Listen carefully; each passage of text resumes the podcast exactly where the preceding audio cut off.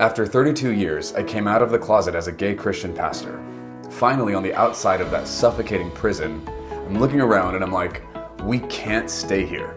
It's not enough to become informed. We have to do something about the harm we're still witnessing within systems and spaces we've been loyal to for so long.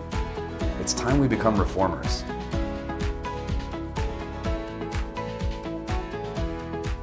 Hello, everyone. Welcome to Confessions of a Reformer. I'm your host, Mike Mayashiro, and I've got a special guest with me today. I gotta say, this feels like a special event for me because I found this person at the early stages of my queer affirming theology journey when I was still coming out to myself. And I read their, I mean, firstly, their YouTube videos were like deeply ministerial and edifying and important for me. I don't know why I'm using such Christian words all of a sudden. No, but Um, like it's like I, I get it though, because like that's where that's where I was too, and that's why I made those things. I wanted to edify. Yeah, and I was so edified. And then um, I got their book, Bad Theology Kills, and read it on a couple of flights, and I was like crying, highlighting whole like sections. I don't know if I've ever told you that, Kevin, but No, But, it like- makes me feel so happy. oh, good. Yeah, I was so. I was just like, what am I doing? What am I? What? What is my life? This is true, and why have I not seen this before? And it was so Mm. controversial, and it was like breaking a bunch of lines that I'd stayed within. And Kevin, you're just like a big part of my process and journey. So anyway, everyone, I want to introduce you for the first time in anything I've ever published with Kevin to Kevin Garcia. Hello, everybody. I hope you're feeling nice today. Yeah, Kevin. I listen. I want to take a moment before we get into anything, especially before we start talking about deconstruction, which inevitably it'll, it'll, it'll come up. But I want to take a moment for people to get to hear a bit of your origin story. Who are you? Where'd you come from? But let's start with briefly, just like who are you and what are you doing in the world today, and then tell Mhm. us, tell us all the things. Sure. Who I am right now. Um okay. So like the branding and like the advertisements, they uh, what I call myself for what I do for a job, I call myself a spiritual recovery coach. And what that basically means is I help people after they've walked away from fundamentalist religion or or evangelicalism or in their they're deconstructing, I help create uh, show them how to create sustainable spiritual practices that help heal your connection with your divine self so you can like get on with the business of enjoying your life rather than continuously like floundering and all the shit that's not working and that's kind of what i'm most passionate about is helping people move on from the pain that of the past to recognize that it's over and it can't touch you anymore and get into a spirituality and a spiritual practice that is going to lead you into the presence of peace that passeth understanding um, and I mean that in the truest and most literal sense of the word or uh, phrase. Where I come from, I grew up Southern evangelical. My mama was the worship leader, my uncle was the pastor. I got baptized at age nine and I was very, very pious.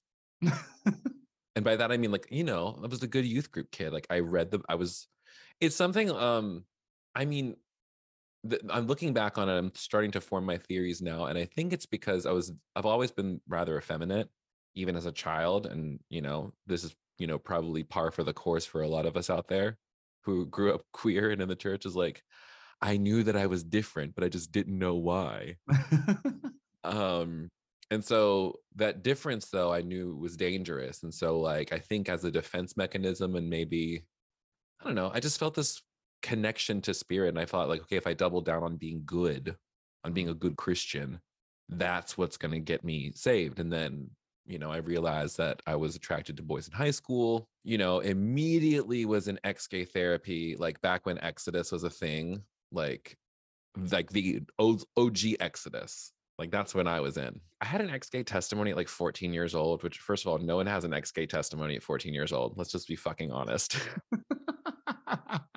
No, but I was like, talk to me in seven years, girl. Talk to me.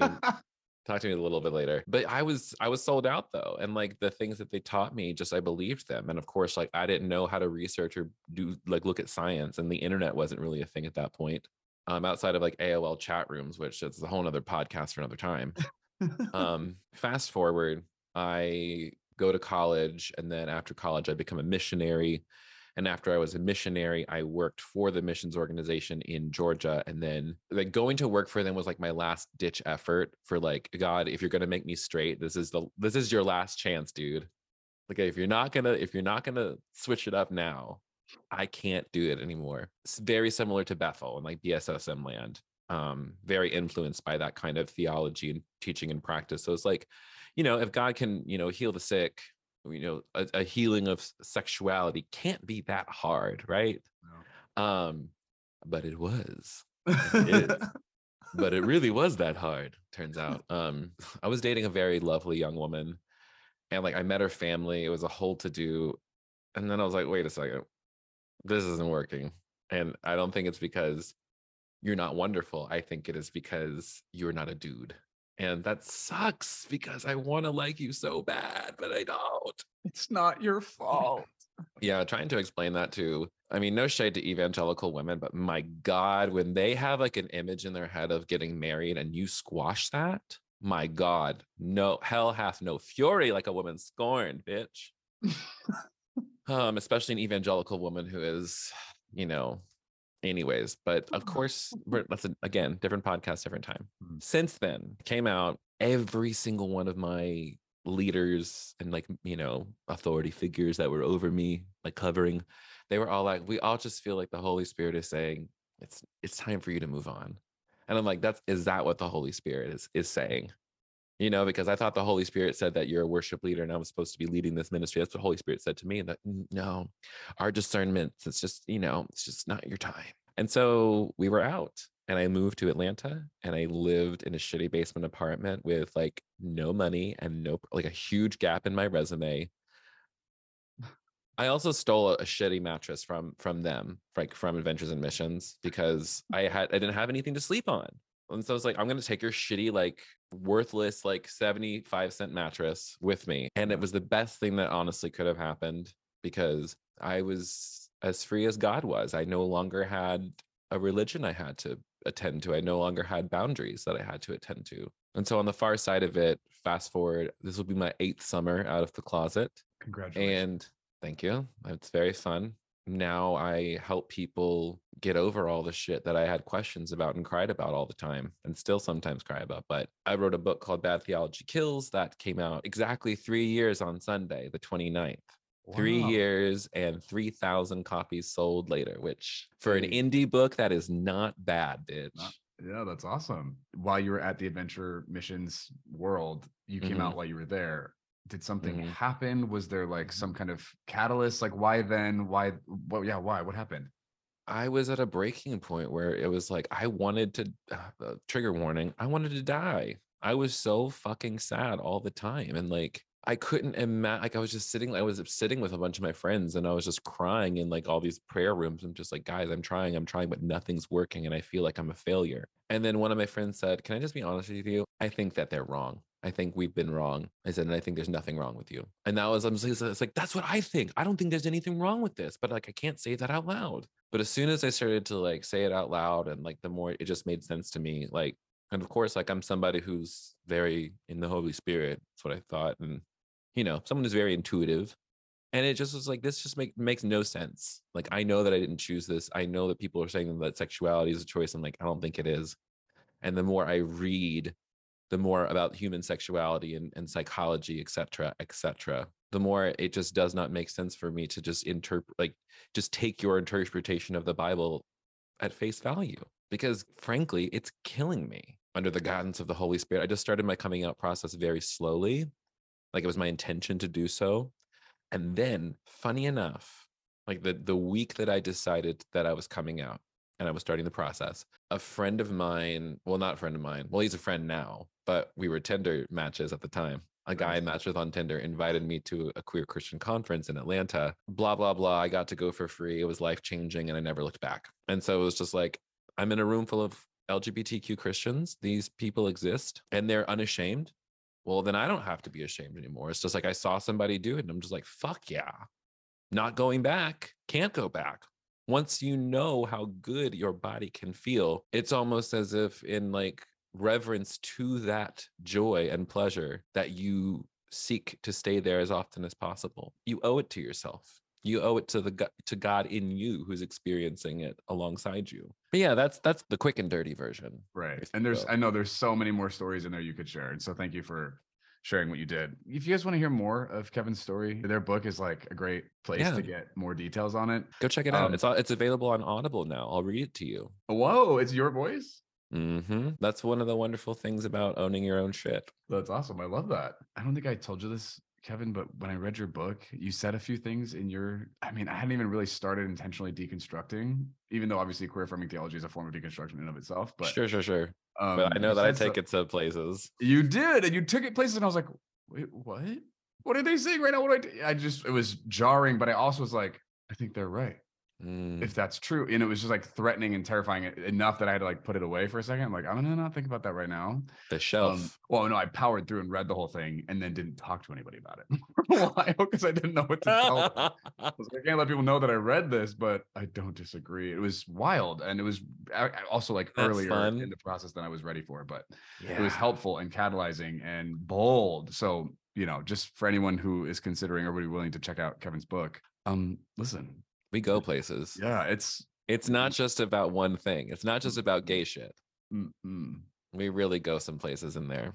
yeah. I, I wish I could remember some specific details, but you specifically hit a couple of things theologically that I'd never really heard before, and I was like, Mm, I do want to talk to you about your deconstruction journey, and I Mhm. also absolutely want you to get into it, whatever hairy details come up as you go. Um, but Kevin, would you care to like pick it up in your story, in your process, in your experience Mhm. on like the deconstruction side of all this? Um, of course, I started a podcast almost immediately after I came out because, of course, in my opinion, there can't be too many of us out here doing this. Because have you seen what's at the top of most of the spirituality and religion charts? It's Christian nonsense. We owe it to the rest of the world to, to give them better content. That's what we're here for. Create a Um, podcast. Yeah, everybody, even if it's bad. I started my podcast and I wanted to talk to everybody. At the time, we didn't call it deconstruction. That's the thing. Like that for I think that term only came around within the last 3 years, at least to my knowledge and someone told me that that's what I was doing. You know, I thought it was like losing my faith or whatever, but like apparently it's a process. I don't know. I feel like it was like r- rather than like pulling something apart, it just felt like an organic growth or like how over time like a tree just like will displace where a sidewalk is like especially in Atlanta when you walk on the sidewalks there are some that are just but that's how it felt like for me it was like my faith journey grew to a point where like it fucked up the sidewalks. Mm-hmm. My normal ways of navigating around this thing no longer were smooth and solid and i had to learn do i sand down the tree or do i enjoy what it's naturally becoming? And frankly i don't have the budget nor the time to redo the pavement you know what i'm saying? And i don't want to build anything around it because i like the, i like the tree. All that to say on a practical level outside of tree metaphors it started off with okay it's cool to be queer and christian. It's cool to be trans and christian. And then the next domino to fall was like okay what about sex? Because I keep saying that I want to save sex for marriage, but here I am also hooking up with people and I don't exactly feel bad about that. So what does that mean? And then it was like, okay, so like sex for marriage is not a thing that's ne- necessary. And then the next part was hell. And I'm like, oh, uh, is if hell's not real, then oh shit. Well, then what was I saved from? Was I saved from anything? Well, you know, who is Jesus in the? fir- Then you know, th- that's when it really starts to like splinter and then explode. I had a I had somebody who who said, "Hey, I feel led to get to do a Reiki session on you," and I'm just like, "That sounds like a load of shit." Because I was a good Christian and I didn't do those things. But I'm like, okay, cool, cool, fine. What could it hurt?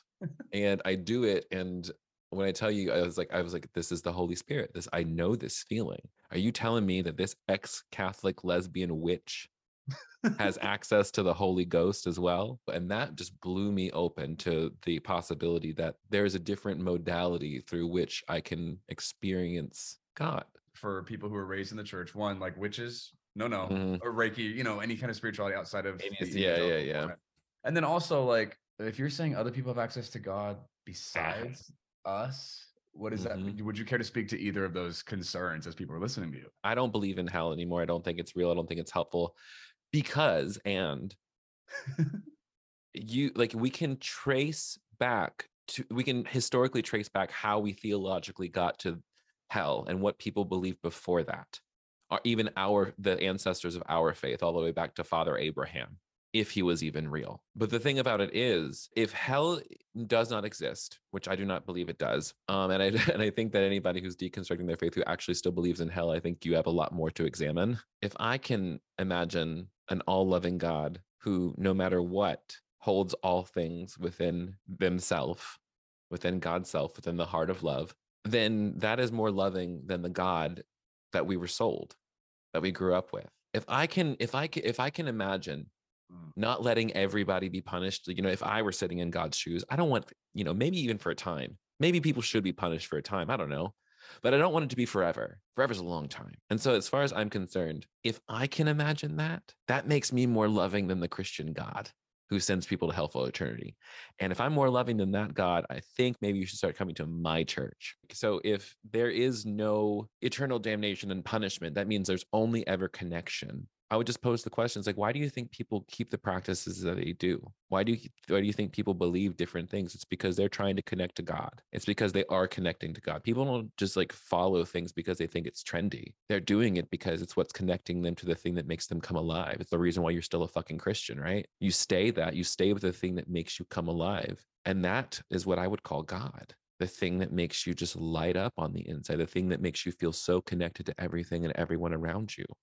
And some folks in their tradition have learned different practices of sitting with other people and allowing them to experience the same connection they do, which, you know, some people call that the craft, or they call it indigenous religious practices. Or they call it like the thing about it is, is like most Western Christians, especially evangelicals, have been taught that anything that is not their own practice is witchcraft, and witchcraft is of the devil. And I'm here to tell you the devil's not real. I'm here to tell you that people like you need to go make friends with your local witch. She can definitely help balance out your shit. There is nothing to fear. A Course in Miracles says to us that you can only be afraid of the one that you have made a stranger. And so, as far as I'm concerned, if you are called to be a brotherhood, sisterhood, family of all creation, what are you doing excluding somebody? It just doesn't, you know, it doesn't make sense to me. And plus, you haven't had an experience. You only have what other people told you. I would also say you're judging people based off of their appearance and not off their character or their experience. And I'm so sorry if you're just now realizing that you're a judgmental bitch. But you need to realize that if you are afraid of somebody, that's on you. That person is so like that person's your teacher. Person you are most afraid of is always the person who has the wisdom that you're waiting for, that you need. And I say that with the exception of just like if you're a person who's like being dominant, this is a power struggle, then you know maybe don't go to like your abusive pastor because for him to be your teacher, you know, Right. take that with a grain of salt. Kind of got passionate there. Hi, Mike here. I just want to make sure you know that I'm a coach and a consultant. I specifically work with people through their queer journey or their religious baggage, and there's a link below this episode if you want to work with me. All right, let's get back to the episode.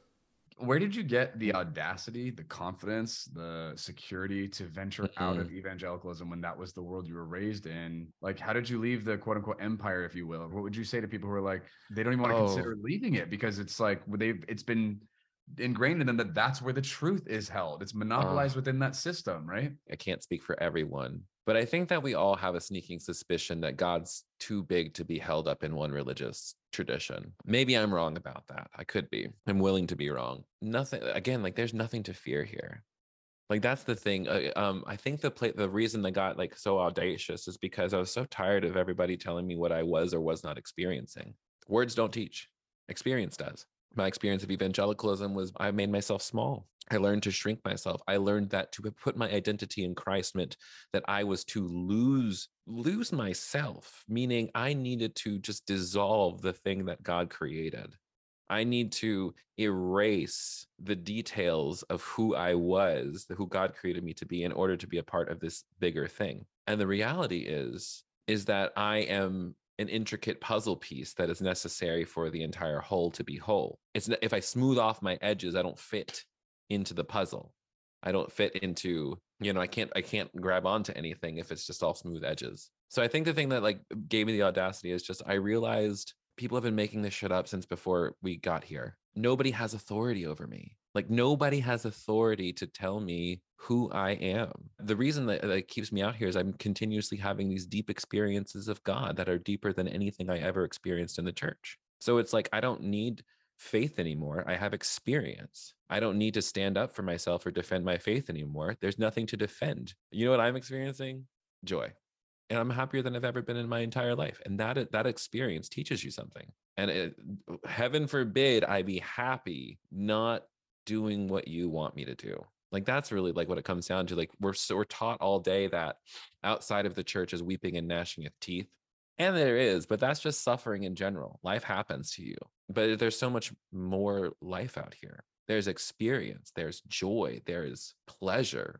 And not just like sexual pleasure. I'm talking like a lust for life that is so deliciously intense that you can't help but experience God all the time because you're so aware of it. I'm looking outside the window. I'm just like, how do I explain that? We're just existing inside of God. Like it, it's all contained. It's all mm-hmm. here. And I get to appreciate it. And I get it. And then I start getting into wonder again. I will say, I think in some ways it's quite healthy and natural and necessary to go through a dark night of the soul, to lose your shit, to lose your faith completely. And it's just like, don't beat yourself up when that happens. Just know that it does. And wherever you end up, it's okay. However, you end up practicing or not practicing, it's okay. Like you're loved you know, if not by God, then by me or by your neighbor or whoever loves you or yourself. If you're afraid that God's going to leave you, I'm just like, do you think God is, you could, do you think you could leave God? Do you think God is some place that can be left or some person that can be left? That's great. I love it. We're definitely getting Kevin vibes in here, you know? um, I wanted you to. Sorry, I have like the worst like laugh. It's like a weird, goofy movie. you mentioned okay, if hell's not real, then what am I saved from? Would you care right. to like expound a little more on that? Originally, growing up, I was taught all have sinned and fallen short of the glory of God. Therefore, we are in need of a perfect Savior to give a perfect sacrifice so that we can be saved from God's wrath and not be burned forever in hell. So, God had to send God to earth to die so that the wrath of God could be satisfied. So, later, when God rose from the dead, God could send God but as a different form of God to help us out. I'm just like, why couldn't you just send that helper ahead of time? That's where it all started to break down like the whole salvation as atonement theory just bleh, no fell apart for me. If you haven't started reading black liberation theology please go pick up the cross and the lynching tree. It'll be a good place to start. But black liberation theology especially james cone reframes the crucifixion not as a sacrifice that god did on behalf of us but as something that happened to jesus as an act of violence from the state towards the marginalized. Cone, among other theologians, might say the crucifixion was God standing in solidarity with every bit of suffering that ever was or would be. That rather than saying, I'm giving myself up for you, is to say, No, I understand how badly you're suffering, and me too. I'm right here with you.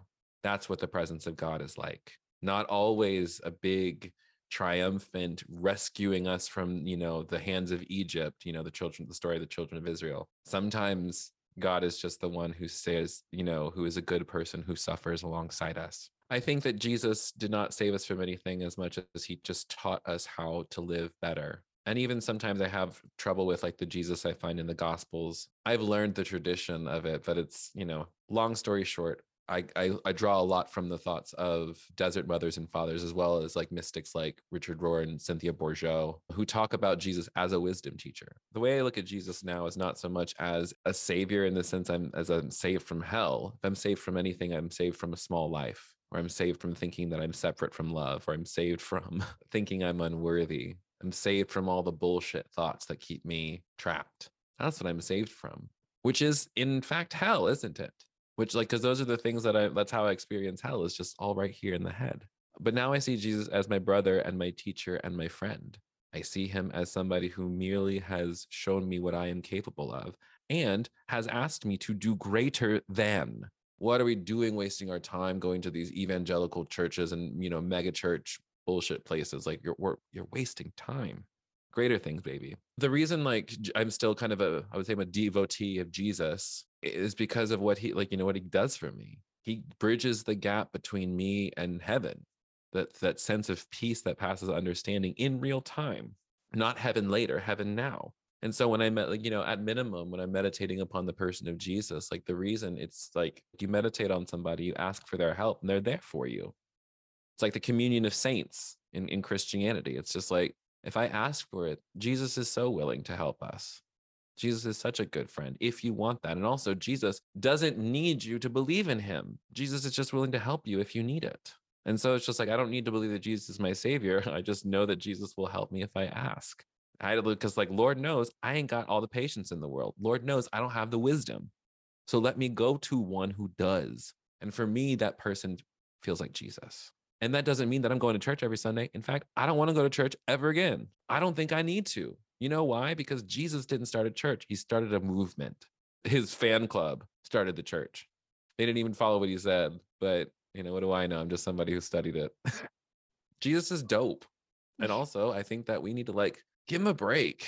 Stop being so concerned about what Jesus thinks and start being concerned about how your people in your community feel. You know, feed somebody, clothe somebody, be kind to somebody.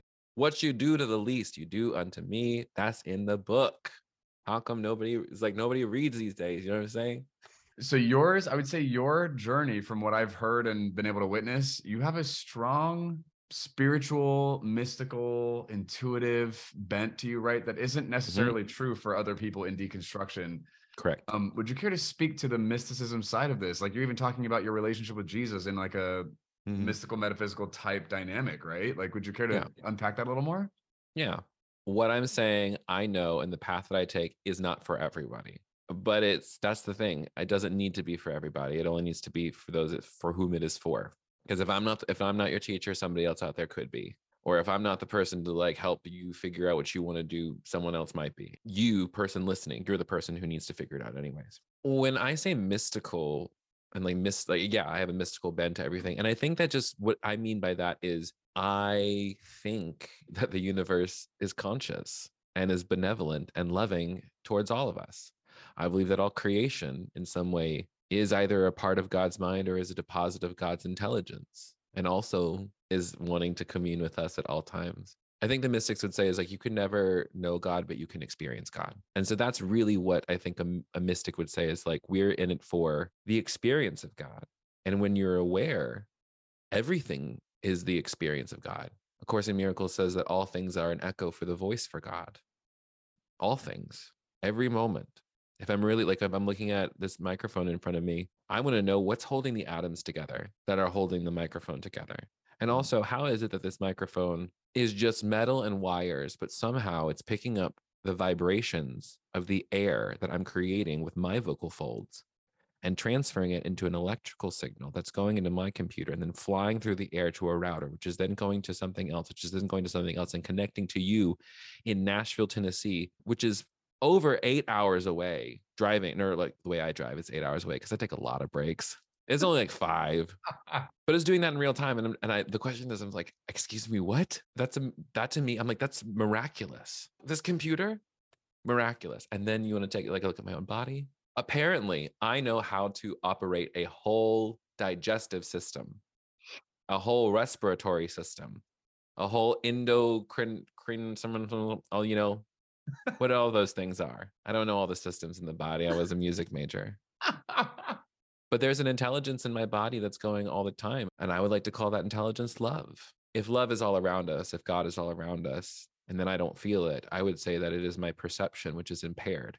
And it's impaired because of the things I experience in life. One might call that my karma or the things that I cling to, the things I attach to, the things that are going to trip me up and knock me out of my peace as many times as they need to until I learn that it's not that big a deal. It's now one of those things where like my the lifelong my lifelong pursuit is the awareness of that presence and just continuously asking the question, what can I do to come back to peace? And I do that through specifically keeping spiritual practices. I would call myself a yogi. So I do yoga practice and sadhana, which is just another way of saying like yoga devotionals, if you want to put it in different terms. And that that's really doing it for me. Like it's ca- it's causing me to come alive. And then like, you know, a couple years from now it might look different, but like it's always like it's a mixture of like all of the best things that came from my youth with all of the most wonderful things that I'm learning from countless teachers. I feel like I'm as free as God is now. No boundaries. I get to like I get to go wherever God is, which is everywhere. I believe that there's something more probably. Let me enjoy the ride. Let me enjoy this life as much as possible. Okay, before I land this plane, I want to ask you, would love for you to speak to. Got people in my world listening to me who they're queer, either still in the closet or still in their evangelical spaces, still trying to make it work at church. Um, would you care to speak to that group of people? What would Mhm. Kevin have to say to them? Sweet queer, sweet gay, bisexual, lesbian, trans baby out there. No matter what your age is, even if you're like in your upper 50s and you're still working through it, you're still a queer baby. It's okay. I know that you're so scared and I know that you're thinking that God's going to leave you if you make the wrong choice. And I just need you to let that shit go. You think that God's going to leave you? Like, listen, God hasn't left you up to this point. You've probably done horrible, horrible things, right? Horrible, terrible things. You falling in love with somebody who looks a certain kind of way, ain't nothing that God is going to be mad about. You know, if you're a dick, that's one thing. But if you're just falling in love, that's another thing. If you're like actively harming people, that's one thing. But if you're just choosing to express yourself, that's another. And you know that. So stop listening to the people who do not love you more than you love you. You deserve to be in right relationship with you. You deserve to feel good. And it starts here, it starts right now by being able to look at people who would say that you are less than loved by God and honestly just give them the bird. They don't know what they're fucking talking about. You know it. I know it. Just accept it. Two, it's okay to leave those places even if you think that you know to love jesus is to also love his bride or his church or whatever that's all bullshit it's something that somebody else made up if you are in a place where you have an affirming church or you want to be a part of a community, that is great, but you do not have to keep a relationship with an abusive group of people in order to remain in relationship with the person of Jesus. Number three, if you're staying in a place that's non affirming of LGBTQ people, that is not aff- affirming of women in leadership, that is doing all the things that you know are contrary to your values, I want you to give yourself a break and I want you to leave right now. And the reason I say that is because I worked for years and years, almost most of my time out of the closet was spent trying to reform spaces that did not want to be reformed. The problem is people don't change unless it affects their money. And unfortunately, most of these spaces, their money comes from people who are not affirming and are not willing to change their stances. And as much as you want it, as much passion as you will give them, as many times as you will get coffee with a goddamn pastor and give your sob story again. I want you to save your time, your breath, and your energy and your heart, my love. Those places do not deserve you. So if there's not active motion within the next three months for yourself, get out, go somewhere else, go to brunch, sleep in. You're not giving up on them if you want to be faithful to your call in God and you know that God is calling you further than where your church is willing to go, leave and, may, and know that the God of the wilderness, who was in a tent all through the fucking desert for 40 years with Israel, if you want to go with the Bible, is with you. And also know that the same power that raised Christ from the dead is alive in you. So, guess what? You're not alone. And not to mention, there's thousands of us out here now in the wilderness. Come sit by the fire. It's fun and we have beer, okay? Get out of there. Let go. Come on out. Seriously, it's it's it's tired. We're tired, and you don't need to be tired anymore. It's so much more fun. So much more fun out here. And not in the way where it's just like, oh, you're just wanting to sin all the time. Yeah, whatever. I want to sin all the time. Sure. But I also I'm so happy. And if that is a sin, then I guess I am chief among them, bitch. you can edit out all of the times I say cuss words in here if you need to. I know that not everybody. That sounds like a lot of work, Kevin. I'm not going to do that. I know people get to work through, you know, filtering out what you're saying in the ways that they can grab it. But Yeah. I mean, I just love your call for freedom and people caring for themselves. I think it's so important and so good. Mm, my joy and honor. And also, I'm glad to do it because to tell you what, no time like the present. I'm also having a blast doing it. Some people get real bogged down with this stuff and like it can be really tiresome, but that's also why I think that when you have a good spiritual practice to sustain you, that's how the work gets sustained. Like I'm not working from a deficit ever. That's what I was always doing at church. Give, like, you remember that song by Relient K? There's like, you got to give, give, give until there's nothing else. Give like literally this is like it's a song about giving until there's nothing else left and i'm just like that is so reflective Oh. of the time Oh, you're right. Like I don't remember that song and I remember it now. Whoa. yeah it's clicking Totally. now unlocked memory sorry if i set anybody off on that one call your therapist It's Don't touch right. Relient K. Okay, well, Kevin, before we land this plane, how do people get a hold of what you're doing? How do they plug in? How Sure. do they, you know, all the things? Give us the information. You can contact me or get in touch with me i'm across social media at the kevin garcia that's t-h-e kevin garcia you can also find my work at thekevingarcia.com. My book, Bad Theology Kills, is at badtheologykills.com. It's also available on Audible. And my podcast, A Tiny Revolution, is coming back in February. So it, I've been gone. I've been on hiatus finishing the second book, which is called What Makes You Bloom, which has a release date of January 9th, 2024, as of today. Wow. Amazing. I the didn't- way. That's awesome. I love that. Congratulations. I didn't know that. I'm so pleased. I'm so happy. I just got to get these edits done and then smooth sailing. Wow. Coming Love out with me. that. on the Yeah, I love it. Great. So I'll probably provide the link, links plural below in the show notes. So everyone, you can check that out down there. Kevin, thank you so much for opening your heart and sharing. I know what you're sharing here. You're lighthearted and cavalier about it, but like this cost you and you've invested so much heart and energy, Mm. and passion. So thank you for bringing that to us. We, I'm very thankful for what you did. My pleasure. I receive these kind words. Thanks for having me. for sure. Everyone, thanks for being here. We will see you next time.